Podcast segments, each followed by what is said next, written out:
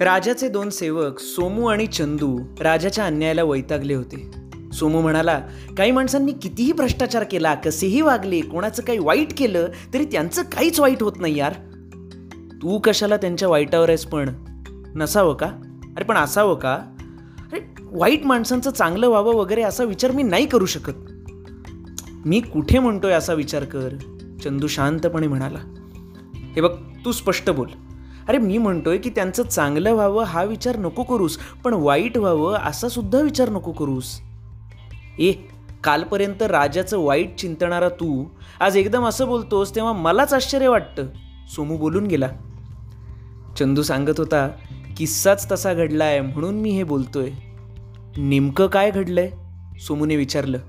चंदू सांगू लागला अरे काल राजा नेहमीप्रमाणे शिकारीला गेला पण जंगलाकडे जाताना वाटेवर भलतंच घडलं. आपल्या राजाला कारण नसताना दुसऱ्याला त्रास देणं फार आवडतं ना? सोबत असणाऱ्या सेवकाची तो क्रूर थट्टा करत होता आणि मजा घेत होता.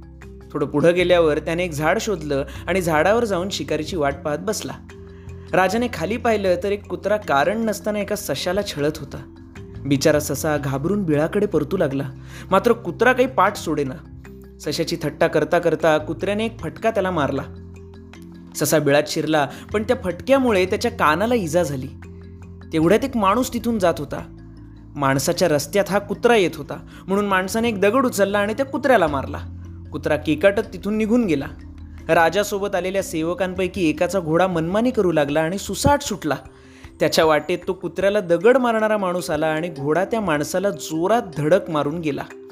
माणसाच्या कमरेत त्या घोड्याची लाद बसली आणि माणूस जागेवरच गप बसला.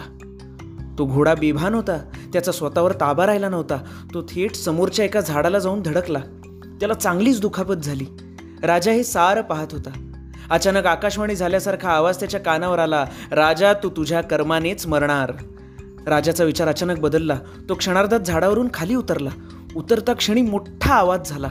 राजाने पाहिलं तर तो झाडावर ज्या जागी बसला होता तिथे वरतून एक मोठा दगड येऊन पडला होता.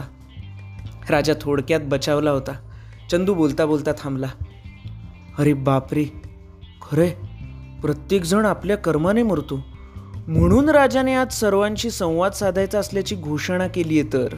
काय बोलायचं असेल राजाला? सोमू विचारपूर्वक म्हणाला. आजपर्यंत केलेल्या अन्यायाची माफी मागायची असेल.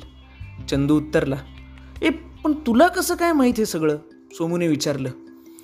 अरे मी उल्लेख केल्याप्रमाणे शिकारीला जाताना राजा ज्या सेवकाची थट्टा करत होता तो सेवक मी होतो.